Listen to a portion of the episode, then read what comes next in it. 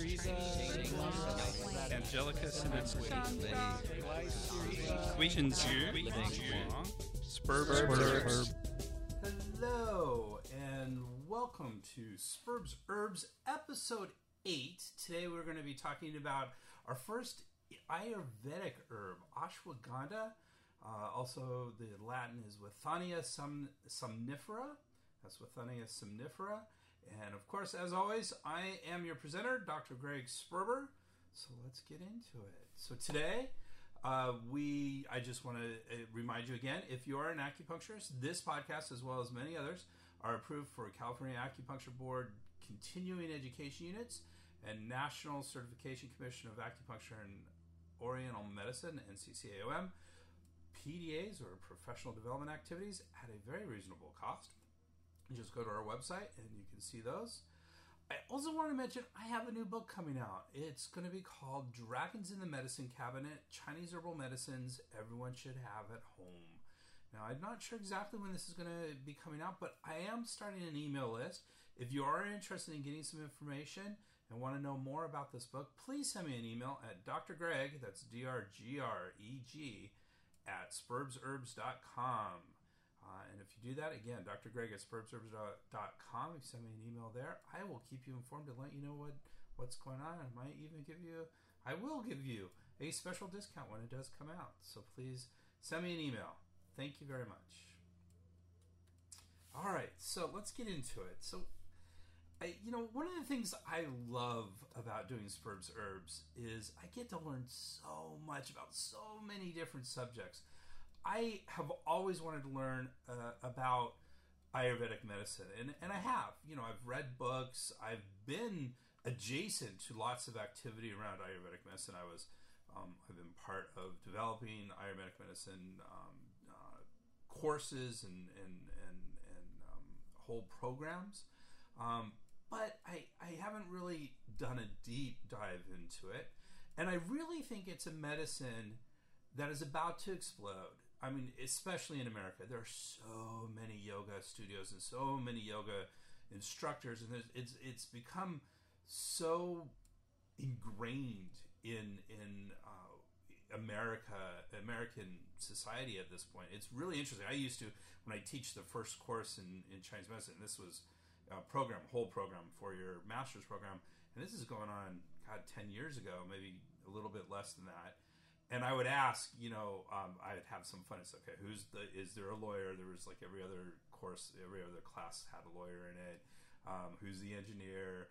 Um, there's always two nurses. Who are the nurses? I'd go through all this, and then I go, okay, how many of you are yoga instructors? And a third of the class would stand up. Um, so, I mean, there's obviously a lot of interest in in Ayurvedic medicine. I think because of there's a lot of people teaching eh, yoga, which is part of Ayurvedic medicine. And so I really think this is huge. I think there's a lot of huge interest in Ayurvedic medicine. So um, here I am. I'm doing a podcast about one of the most popular and commonly used Ayurvedic herbs. I mean, this is, if you say Ayurvedic herbs, this is probably the first herb that's going to come to most people's mind ashwagandha. So I'm I'm preparing for the for this and for this podcast, and I open a textbook on Ayurvedic herbs, reading the monograph on ashwagandha, following along, understanding the functions and science about it. It's fascinating. It's interesting.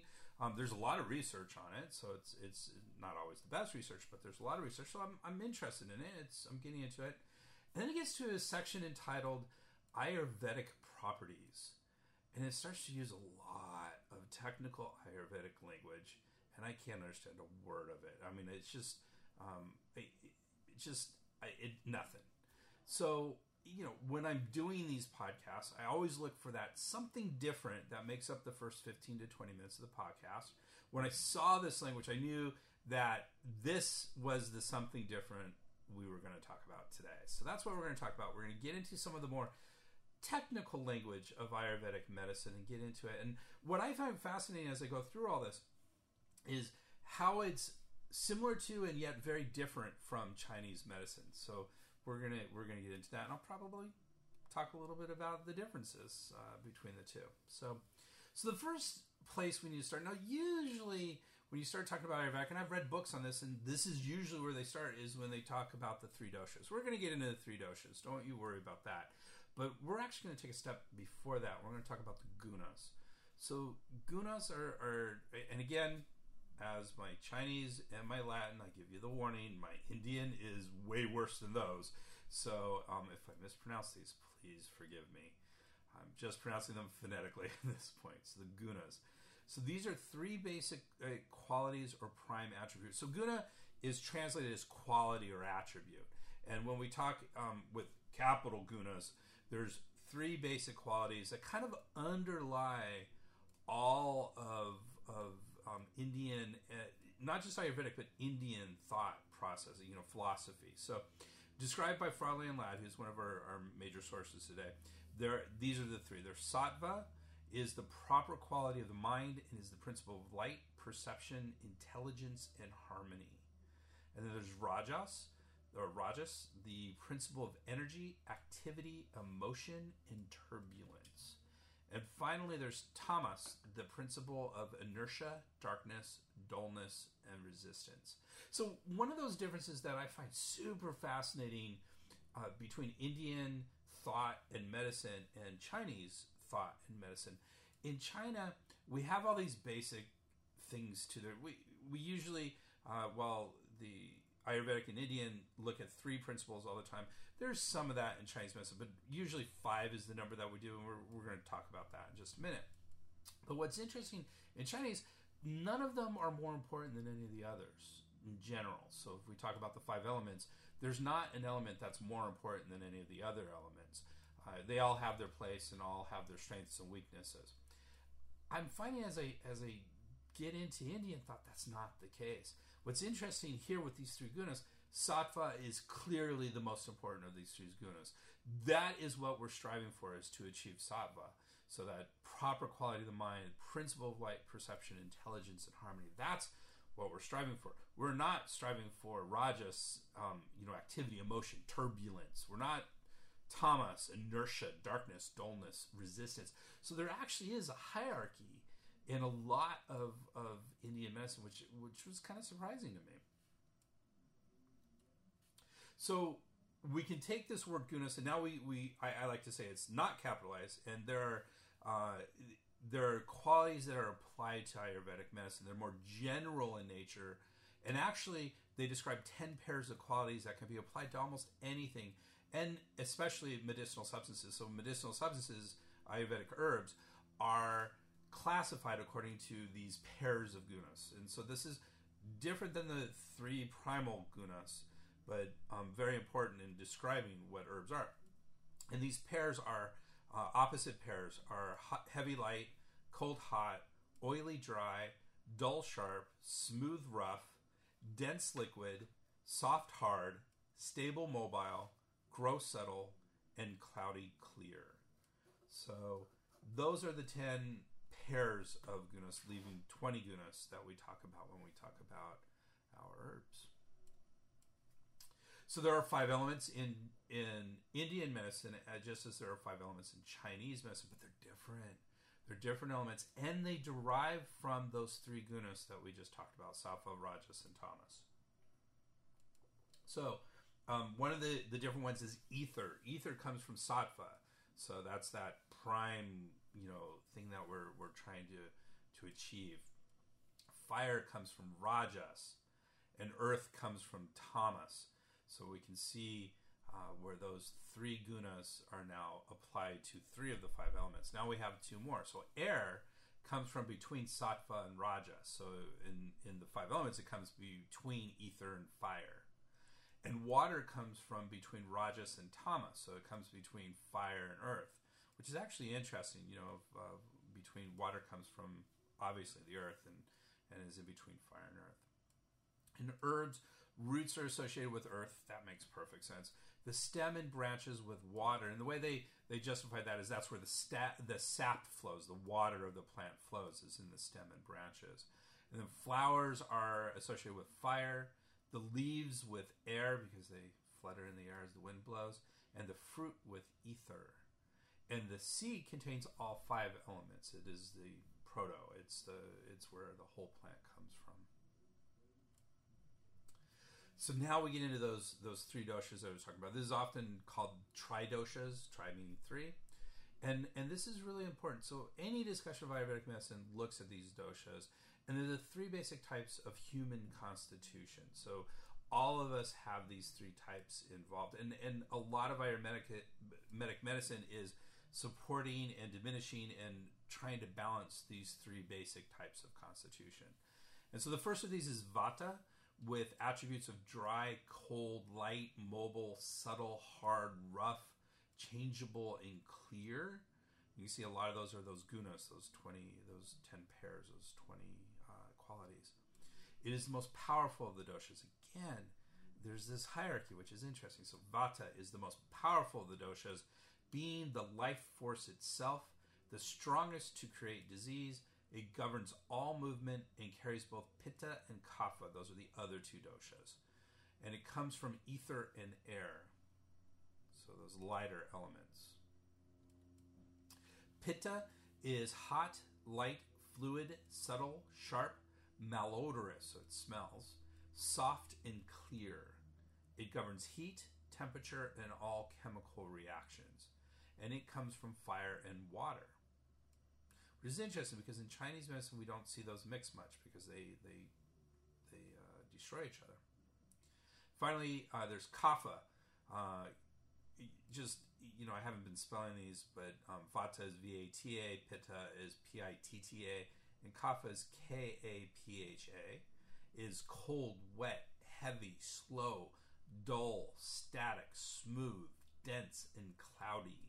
It maintains substance, weight, and coherence in the body, and it comes from water and earth. Now, these are the three basic types, the three doshas, and of course, those are important in the, in the constitution. But no one's pure. Well, I wouldn't say no one. Very few people are pure any of these. They're often in mixtures and uh, combinations, and it's about trying to balance between the three. That's that becomes really important. Just you know, I as I study this, I'm not an expert. I'm pretty sure I'm Pitta and Kapha. I'm not Vata um, because I have heat and I'm, I'm a larger guy, so I'm, I'm dense and I'm cloudy of weight, which is Kapha. Um, so uh, Pitta and Kapha, I'm not necessarily Vata.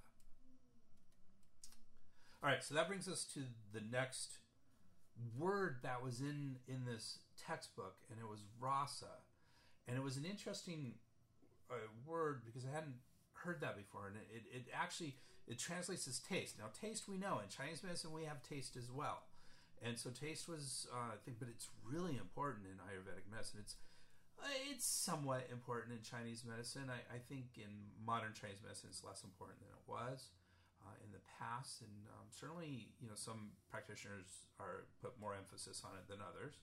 Um, but you know we we what I've seen is most practitioners tend to put a lot of emphasis on the function of herbs rather than the taste of herbs in Chinese medicine. But in, Ayurvedic medicine, it seems to be really important. So rasa can mean many things. Like I said, it's translated as taste, but it can be it can mean other things too, which kind of help explain the importance of taste in Ayurvedic medicine. And some of these other meanings include essence. It can indicate the essence of a plant. It actually can translate as sap. So that's important, of course, with a plant. Also, I love this one. It translates, and I think this is all the same translation, just different aspects of it: appreciation, artistic delight, and/or a musical note.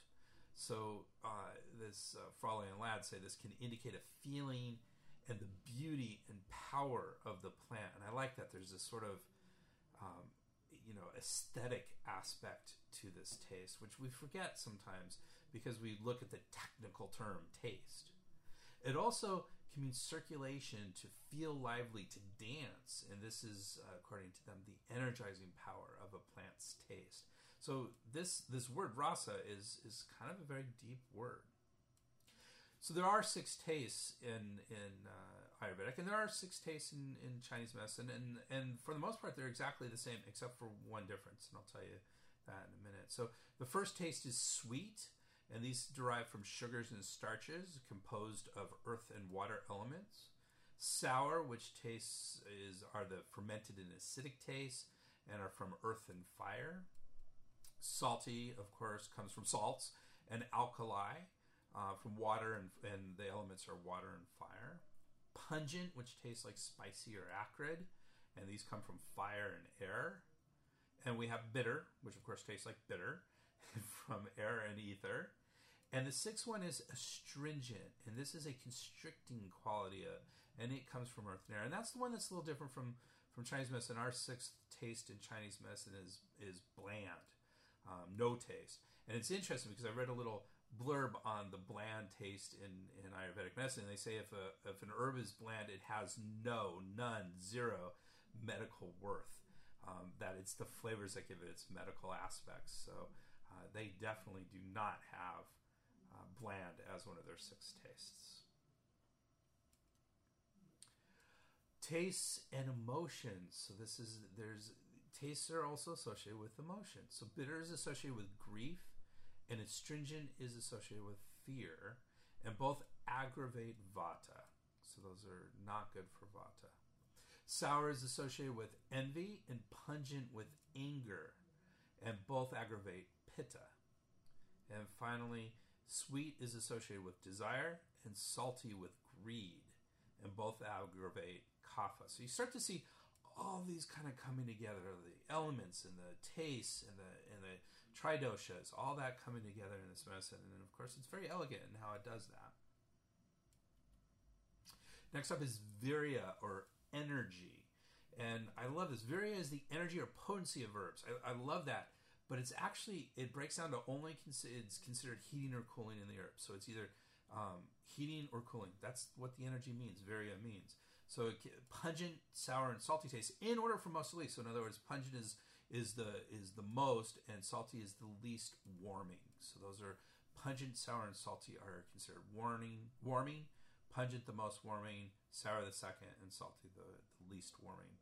Heating herbs can cause dizziness, thirst, fatigue, sweating, burning sensations, and they speed the power of digestion. So they're very good for digestion. They generally decrease vata and kapha and increase pitta. And it has a fire energy, a fire element to its, its aspect. Bitter, astringent, and sweet tastes are cooling, and in that order as well. So bitter is the most cooling, astringent is the second, and sweet is the least cooling. And cooling herbs are refreshing, enlivening, and promote tissue firmness. They generally increase vata and kapha and are calming and clearing to pitta into the blood.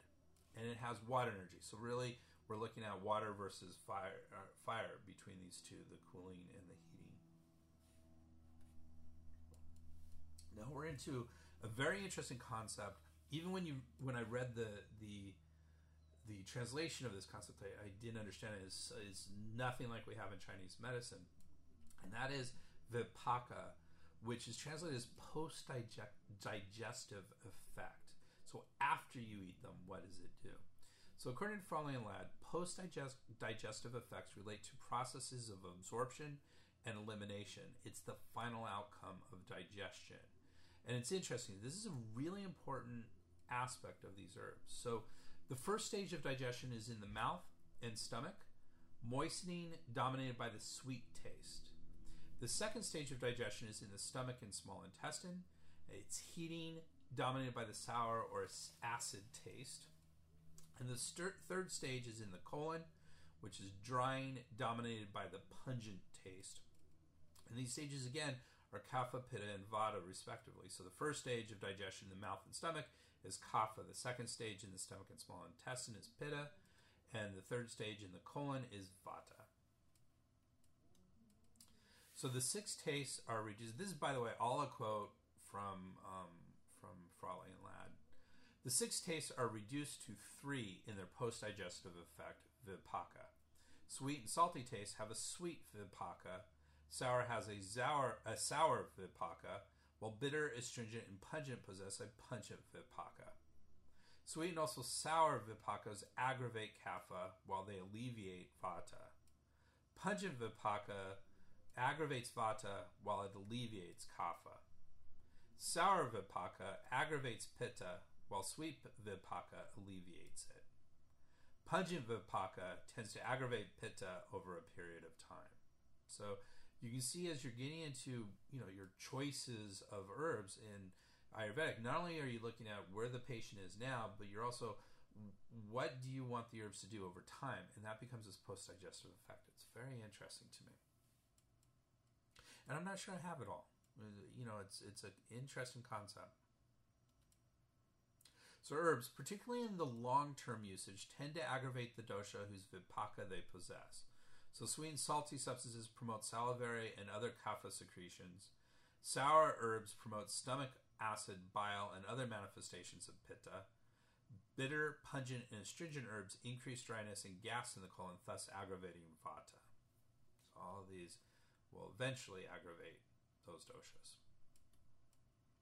Finally, an inch, another concept is the karma of herbs. So we've all heard of and probably used the word karma, you know, uh, and and at its root, its actual definition means action or work, and there's a broader connotation of an action and its results, which makes sense. That's sort of the way we use karma in in in the West. Is you know your actions produce results, good or bad.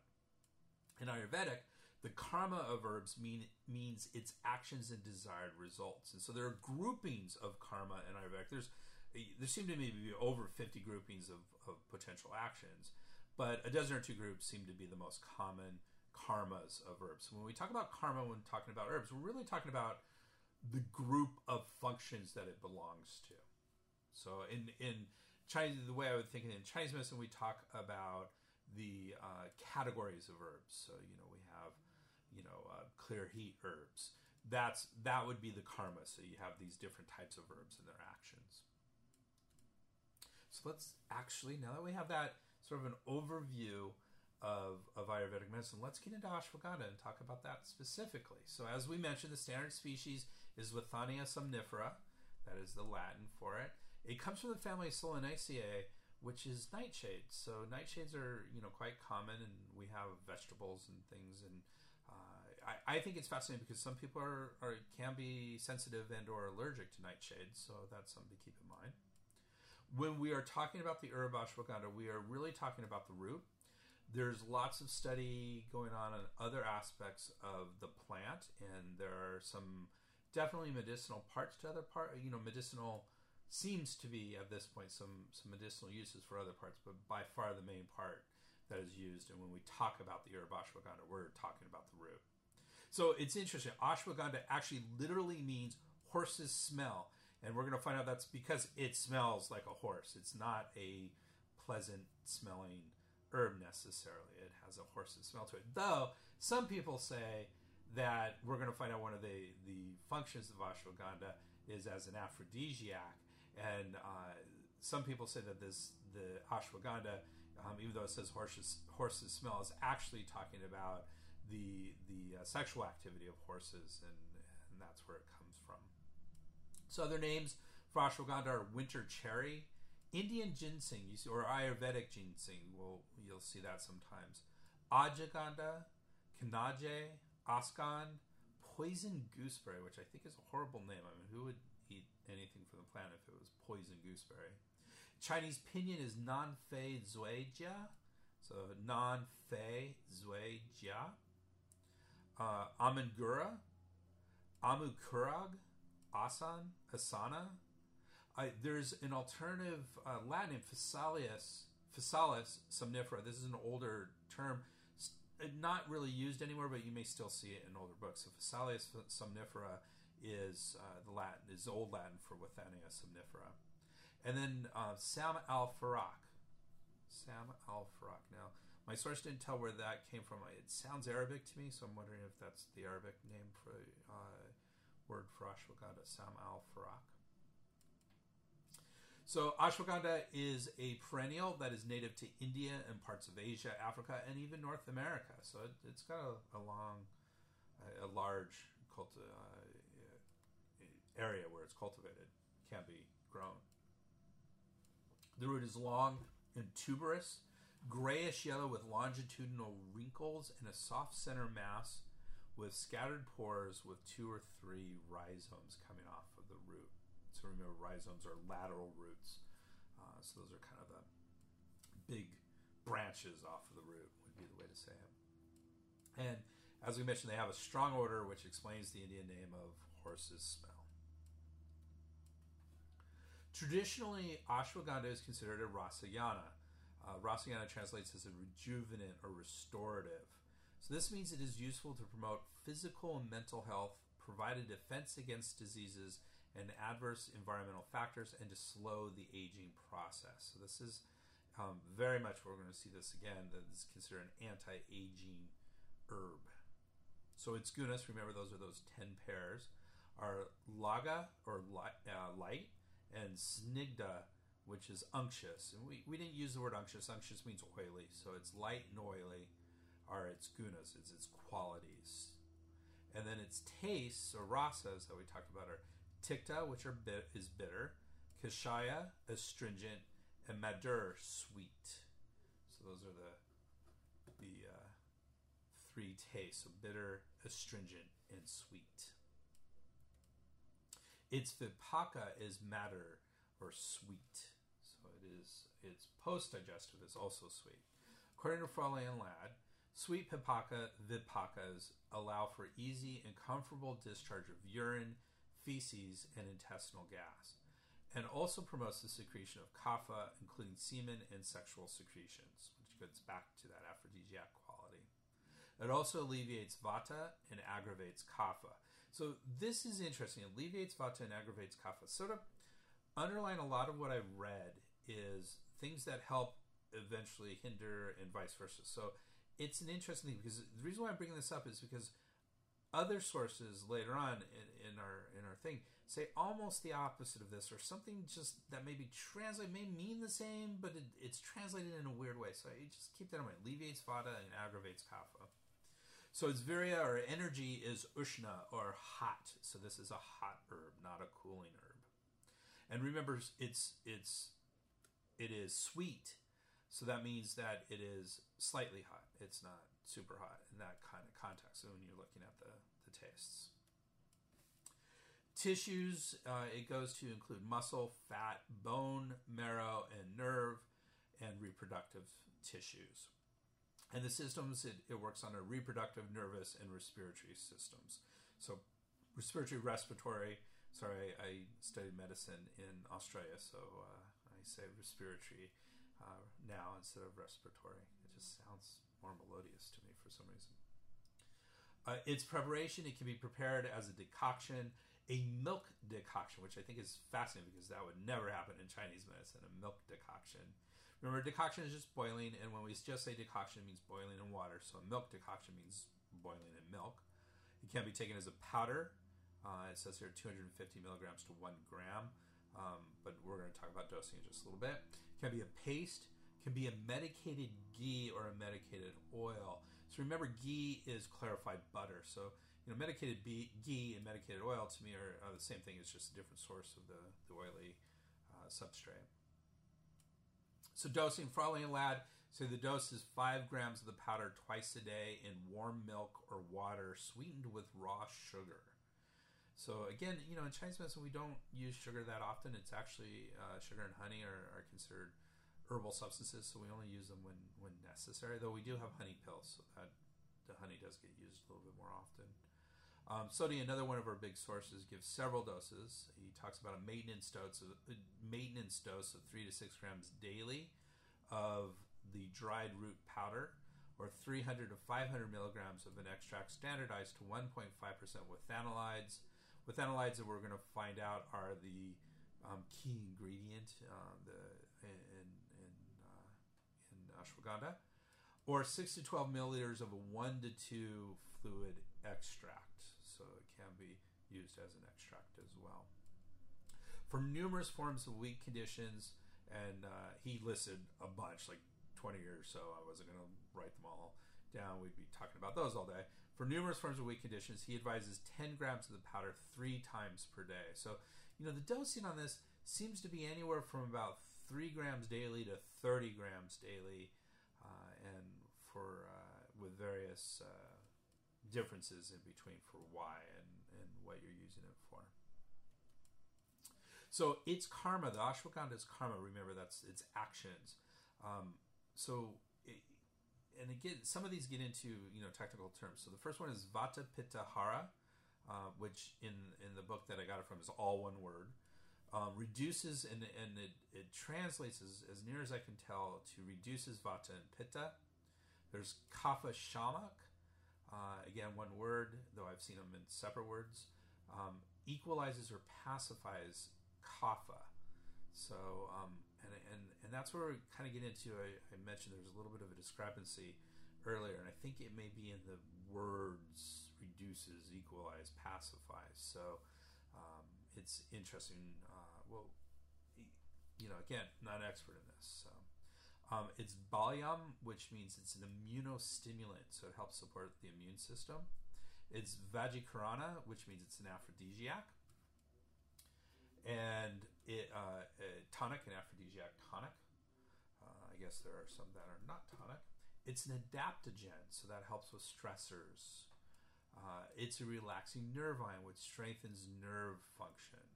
Relaxing is important. This is definitely considered a relaxing herb. It can be a postpartum tonic, so it helps support after pregnancy. An immunomodulant, so it actually helps with the immune system. Again, that's right in line with what we mentioned earlier, Balyam as an immunostimulant. You know, immunomodulant just means it, it affects it. It is astringent, so it stops excessive discharges and secretions. It's a galactagogue, which means that it can help promote lactation. It's a diuretic; it increases urination, which goes right along with the the uh, post-digestive effect we talked about earlier. And it's thermogenic, so it means it, it it creates heat. So it's a warming, as we talked about, it's warming. Indications, again, according to Frawley and Lad, it's indicated for general debility, sexual debility, nerve exhaustion, convalescence, problems of old age, emaciation of children, so um, children um, being emaciated or thin, too thin, loss of memory, loss of muscular energy, spermatorrhea. So this is an interesting word. Spermatorrhea, technically from the Latin, means um, leakage of sperm, and you know from a Western point of view, we never really have that. We never talk about that as a as a as a um, symptom. And over the years, I've always been curious about the symptom, and I think I've I've landed on it. You know, please, if you have any differences, you know, please let me know of opinion. But where I've come with spermatorrhea is that means nocturnal emission or a wet dream, um, and so that's where that is like it's an un unconscious loss of sperm, not necessarily that's leaking. So that's the, um, one of the reasons for this herb. Overwork, tissue deficiency, insomnia. It's, it's supposed to be very nice for insomnia. Paralysis, multiple sclerosis. I think that's an interesting one uh, because it, it does help nerves. So that, that makes a bit of sense. Weak eyes, rheumatism, which is an old term for things like uh, um, for joint pain, and it can include uh, arthritis and things along those lines. Skin afflictions, cough, difficult breathing, anemia, fatigue, infertility. It's used a lot for fertility, in, especially in combination with another Ayurvedic herb that we're not talking about today. Uh, and glandular swelling. So that's an interesting aspect of this. So, according to Frawley and Lad, ashwagandha is the best rejuvenative herb specifically for the vata constitution, muscles, marrow, and semen. So that's quite a a pronouncement. The best rejuvenative herb. So of all the rejuvenative herbs, this is the best. It's often used in conditions of weakness in both children and the elderly. It's also one of the best herbs for the mind, where it nurtures and clarifies. It is calming and promotes deep, dreamless sleep. So it's a very good herb for that. And we see, I'm, I'm having, I you know, we're in the middle of uh, the uh, the COVID, the coronavirus uh, situation right now as I record this, and I'm having quite a few patients coming to me who are having anxiety and nervousness and things along those lines. And I'm looking at everything they're taking, and ashwagandha is a very common ingredient and a lot of the anti-anxiety uh, preparations that are out on the market.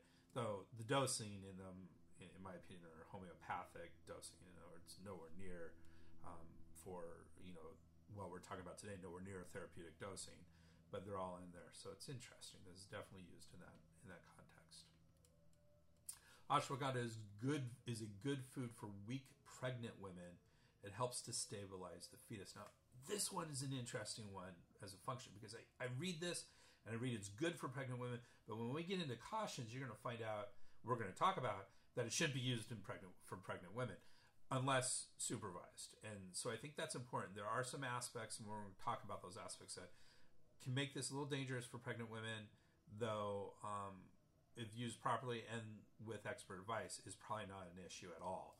Um, but we'll talk about that in a few minutes. It also regenerates the hormonal system, promotes healing of tissues, and can be used externally on wounds, sores, etc. That is a quote again from Frawley and Lad. So, what are its Chinese medical actions? Is this it, could this be useful in Chinese medicine? According to Michael Tierra, um, who is uh, an herbalist who does a lot of this, uh, kind of uh, he, he, does a lot of Western herbs and, and Ayurvedic herbs and Chinese herbs, and he often compares them. He had a great article on this. It's it's in the bibliography and it will be in the notes. So, according to Tierra, ashwagandha has the following attributes: it's warming, spicy, and enters the heart and kidney. It is a kidney yang tonic calms the mind and relieves anxiety and insomnia. And it dispels wind and acts as an anti-arthritic and anti-spasmodic. So it helps spasms and it helps arthritis. Another source, uh, the White Institute of Healing, says it tonifies qi and wei qi. Wei qi is protective qi in Chinese medicine. It's important to stave off external uh, attacks, uh, external uh, things tonifies lung qi, tonifies the spleen, tonifies jing or essence. That's a really interesting one because there are very few herbs that will tonify jing. Uh, especially, um, there's not many herbs that tonify jing, and there's only, as far as I know, only one other plant uh, source that will will tonify jing. So most of them are, are animal sor- animal sources, and are now uh, under attack and shouldn't be used and all that. So that could be very interesting if it does tonify Jing. And it calms Shen or spirit. So that's when we say calm the mind, Shen is often translated as mind as well. So that's all in there. So this is interesting. I'm not sure when I look at all the functions of this that I necessarily agree that it tonifies Wei Qi and Lung Qi. It does seem to be very good at tonifying spleen and tonifying Qi, and I can certainly see where it would tonify Jing, though I'm not buying that wholesale because that's such a rare occurrence. Um, but I am I'm not sure it helps with the lung qi and the wei qi um, from what I read. But it's it's interesting to keep in mind as we as we look at this. Uh, I, I want to write a, I, I want to read a, a, passage from Michael Tierra about this because I thought it was an especially important one in these in this day and age, and, and I, I I like it. I agree with it quite a bit. So. Uh, most tonics, this, this is Michael Tierra talking, most tonics, like ginseng, require special growing conditions and several years to develop their tonic properties. Ginseng requires seven years, minimally. Uh, the more years, the more expensive it is, and the more it's desired. Ashwagandha is unique as a tonic herb in that it is exceptionally easy to cultivate and is ready for harvest after only one year of growth. This represents a very real consideration that if ashwagandha were used more, it would relieve some of the threat of extinction from the wild of other highly popular herbs, such as wild ginseng, Panax quinquefolium, uh, golden seal hydrastis canadensis, suma, Pfaffia paniculata, and lady slipper, Cypripedium pubescens, for instance. This is not to say that any tonic can be substituted for each other, but too often, because of excessive commercial promotion, people are induced to overuse and just as often misuse certain endangered herbs for purposes that another more common herb may be even more effective. And I think that super important. It's one of the things that I, when I look at ashwagandha, I'm, I'm hit with that this is an easy to grow, very common herb that's all over the place especially in those places we talked about in, in India. And it's such a powerful herb. And it, you know, my my take home from this whole Spurbs Herbs episode is that maybe I need to be looking at using this a little bit more often. Um, I think it has some really fantastic properties. and uh, could be really interesting in, in some of the cases that I'm seeing, especially now when I'm, uh, as I was mentioning with anti-anxiety and insomnia, that I'm seeing a lot of right now. So comparisons of ashwagandha to others. According to Tierra, Tierra, Michael Tierra, ashwagandha is better than renshen or ginseng, uh, or standard ginseng, and dongshen, Codonopsis. Dongshen is often used as a cheaper alternative to renshen, though I got to be honest, it's been used so much that way. It's not. It's, it's still cheaper, but not much cheaper than renshen. Um, definitely cheaper than good renshen uh, or ginseng. So uh, it is ashwagandha is better than renshen and dongshen for calming the mind, relieving arthritis, and building sexual energy. So that's that's a real big positive there. Renshen and dongshen are better for low energy caused by digestive weakness. So that's an interesting. So if you are, um, it says digestive weakness, so we would say spleen qi deficiency. So if you have spleen qi deficiency and low energy because of spleen qi deficiency and, and issues with digestion, Renshen and Dongshen are better. If you need to calm the mind, relieve arthritis, or build sexual energy, then ashwagandha is probably better. Can be used in cases where Renshen is too stimulating or hot and the patient appears nervous and fragile. So that nervous and fragile is important because remember that ashwagandha is a, is a nervine. It, it helps the nerves. So that's very good in that sort of mode where you might be a little bit frissy sometimes. Uh, Huangqi or astragalus, which is also considered one of the big tonics, is a stronger immune tonic. So, um, if you're looking for immune uh, to help support the immune system, Huangqi might be a better chance, better choice than ashwagandha. Ashwagandha is not a bad choice, and that is used quite a bit for that. While ashwagandha is useful for strengthening the female female reproductive system in general, Dongui or or uh, Angelica is especially beneficial in blood vacuity conditions, anemia, and irregular menstruation. So, in those specific conditions, you want to go with Dongui. If you want to learn more about Dongui, I have a Spurbs Herbs episode uh, a couple episodes ago. Uh, I don't remember what it is right now. It's five or six, I think.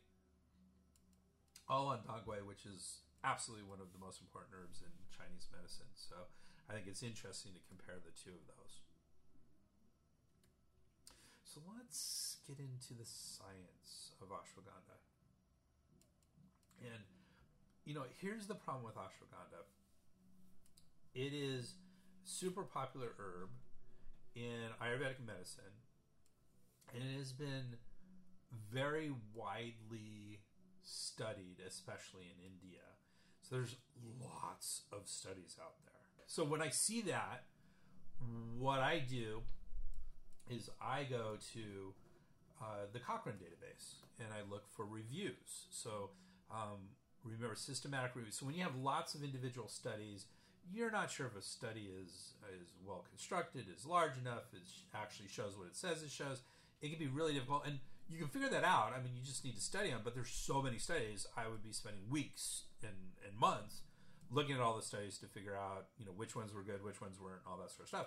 So in that case you go to systematic reviews and you try to find a systematic reviews or meta studies.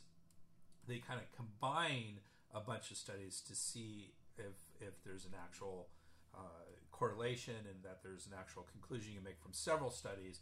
And generally they're considered very strong science in this very interestingly, usually I can find something like that.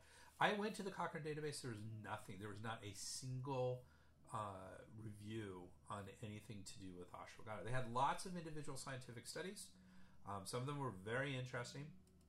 Um, most of them, I say, were, were on the small side, but still a very, you know, still numerically significant, statistically significant. Um, so I, I guess what I'm saying is there's not a study I can go, okay, this review says this, and I feel pretty confident in it. Everything that I'm about to list, there's lots of studies.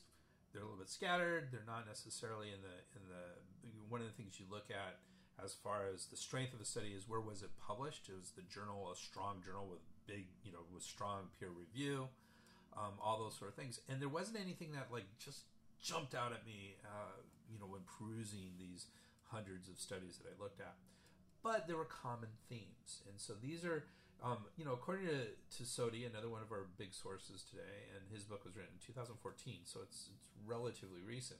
he has a list here, and I think it correlates pretty much with what I saw. So I've listed that. Don't have individual studies on this, um, but uh, these were kind of generalized, uh, you know, foundations. You know, were were um, summaries of what we saw in a lot of the studies. So it is anti-stress and anxiolytic. So anxiolytic means that it anxiolytic actually literally means lytic means splitting uh, splits anxiety. So it's an anti-anxiety stuff. Uh, that's that's one of its major functions is uh, anti-anxiety or anxiolytic. It's antioxidant, uh, which in today's day is still, I guess, somewhat important, but it's not as important as it would have been a few years ago. Anti-carcinogenic, which means it helps cancer, and there's been there's a lot of studies on cancer. The problem with those studies in, in regard to ashwagandha is they were looking i saw a lot of studies but they were all on different cancers. And you can't say just because it helped with one cancer it helps with another cancer. So there weren't there wasn't an, a, a buildup of of which cancers it was good for and which types and how it works though they, some people I, I did read that um, they think it might be anti-angiogenic which means that it helps prevent um, blood flow to tumors uh, but uh, there, I, I feel like there needs to be a lot more research in that thing, but there's some some interesting possibilities there. It's anti-inflammatory. That's a huge one. Anti-aging. It's cardio, neuro, and nephroprotective. So that means it helps the heart, helps the nerves, and helps the kidneys. Um, I, I'm not a huge fan of the word protective because they don't. It's not specific enough to me. So just because something's cardioprotective, it doesn't actually tell me what it does with the heart. So I'm, but you know, as generally, we saw some some uh, support in that. Thyroid stimulating. So a lot of people said that it helps thyroid, and it's actually an herb that you should think about in hypothyroidism. So I thought that was an interesting one. And another one that I saw quite a bit was anti-diabetic. It's actually used quite a bit in treating diabetes. So that was a, an interesting uh, one as well. So those are pretty strong. The thyroid stimulating anti-diabetic, not conclusive, but relatively strong. And finally, as we've talked about earlier, it's immunomodulatory, which means that it helps uh, uh, the immune system, uh, and we know it helps, it stimulates the immune system. So these are all, uh, like I said, lots of scientific studies kind of showing this stuff. I wouldn't say anything's particularly conclusive at this point, but some are stronger than others. It contains a lot of uh, compounds, general compounds that we, we see in, in our herbs. So, for example, alkaloids and lactones and saponins, which are um, very commonly in these these uh, helpful herbs. Um, I, am going to talk about them, but you know, alkaloids including isopelletierine, isopelletierine, anaferine, and withanine or withanine, withanine. Those are the alkaloids steroidal lactones, including withanolides and uh, withaferins. Uh, one of my sources said the withaferins were actually types of withanolides, and that those are the, the main key ingredient here. We're going to talk about that in just a second. There's saponins, including uh, uh, sitoindoside 7 and 8. And iron, it's actually fairly high in iron, which is, is interesting. I'm, I'm always a little concerned with iron in in herbs and vegetables because it can be bound easily in fiber complexes and not be absorbable. So I, I want to know more about the fiber contents in this, um, but I, I and I, I, didn't see any sources on that at this point. So as I mentioned, as I mentioned, withanolides, withanolides seem to be the key active constituents. They seem to be sim- similar to ginseng's ginsenosides um, so those are considered the active ingredients in ginsengs, and and so huge. Uh, there are two main uh, withanolides, both steroidal, which are, which are A and withaferin D. So again, yeah, this to me is a snapshot in our current thinking about this. There's there's always more things to discover in this, but this is where we're at currently. But those are the the big contents.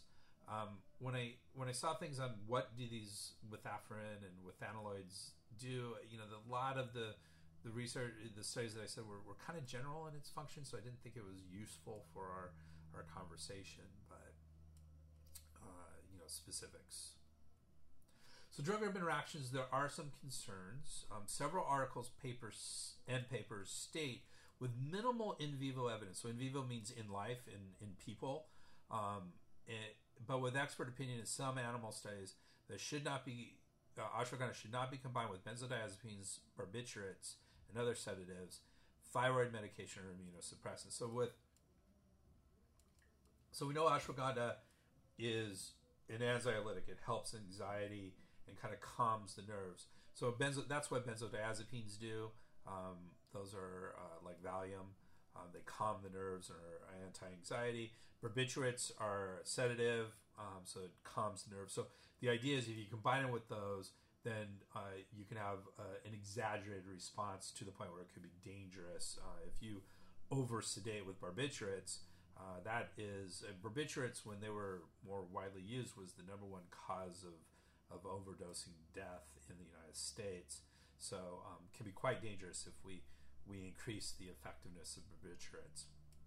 Uh, it should be used shouldn't be combined with thyroid medication, as we said. This is very useful for hypothyroidism, and, and it at least a little bit seems to be pretty strong in that in that uh, in, in, that function. Though I, I still want to see more science behind it. And so combining it with thyroid medication is probably not a good idea.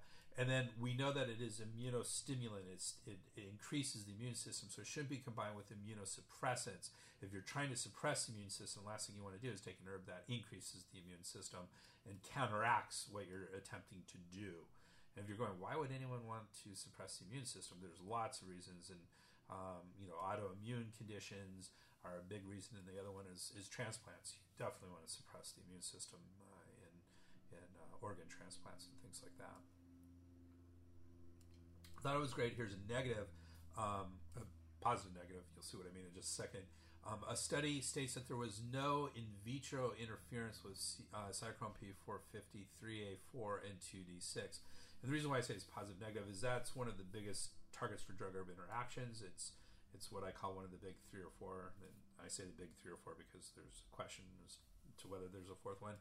Um, but cytochrome P450 interference is definitely one of the big three.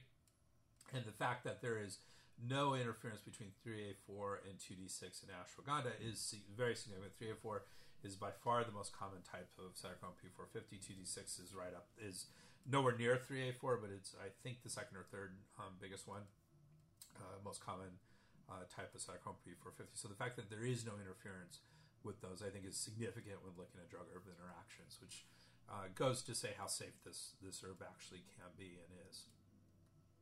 So let's talk about some of those concerns. So it is relatively safe. The uh, American, and that's that's across the board. Every textbook I read, a lot of the scientific papers said this is a relatively safe herb. Uh, the American Herbal Products Association gives it a safety rating of 2B, meaning it's not to be used during pregnancy without direction from an expert. So we go back to that, what I mentioned earlier, that this is um, good for certain situations in pregnancy, but a lot of people say don't take it during pregnancy, and that's this. And I, I like the way they phrase this in the 2B is that it should be used uh, during pregnancy without direction from an expert. So it's not saying you can't use it, and I think that's a valid concern. I think that's a valid balancing of the concerns around pregnancy. Is if someone knows what they're doing, it's fine. Um, if someone doesn't know what they're doing, there's danger there. So Sodhi states since ashwagandha is a mild depressant, it should not be combined with alcohol, barbiturates, or other sedatives. And as I mentioned earlier, this is echoed by several papers, and this is, you know, that's what we put just mentioned in the in the drug herb interactions. The only difference here is we're adding alcohol to it. Alcohol is a is a uh, central nervous system depressant, and so uh, probably not a good idea to combine uh, depressant with a depressant, a mild depressant. Um, and and I say it's echoed by several papers. That's a a really interesting term um, that I use, and and echoed is a lot of papers say say said something very similar to this, but the evidence some of them didn't have any evidence, and some of the others that did have evidence was more of like an expert opinion. So not strong evidence that it shouldn't be combined, but it's hard to get that. You know, we don't do studies to combine uh, uh, a potentially dangerous herb with a you know potentially dangerous um, drug to see if something potentially dangerous comes out of it. That's just a, a, the type of study that would never get approval. So it's hard to, to get real scientific uh, stuff, you know, uh, support for something like this. But I think it's probably a good idea not to to drink excessively or take barbiturates when you're taking ashwagandha. Since and and here's the other reason why we have an issue with pregnancy: large doses of ashwagandha can be abortifacient, which means it can cause abortions. So it's again says this source says it should not be taken by pregnant women. Um, again, large doses. So again, if you're an expert and you have a particular reason for taking it during a pregnancy, and experts um, knows what they're doing, I don't think it's it's particularly dangerous. But you definitely don't want to upend a bottle of it um, when you're when you're pregnant because you will lose the, the you could potentially lose the pregnancy. Uh, large doses have been shown to cause gastrointestinal issues, diarrhea, and vomiting. Uh, that doesn't surprise me. Large doses of almost everything will cause those issues. Um, and, and this was an interesting. There's a new article. It just came out this year, 2020. One article said several cases of liver damage induced by ashwagandha, though there may be mitigating factors. And in this this article, there were five cases they discussed, and they kind of within the body eliminated one completely. Said it probably wasn't caused by ashwagandha. It was an, they were taking other herbs, and the other herb is known to cause some liver stuff. Uh, another one um, kind of dropped out of the study. You know, they're, the follow ups they're not entirely sure about that. And then the three others they kind of said, well, there are other herbs and there are other supplements and there are other drugs.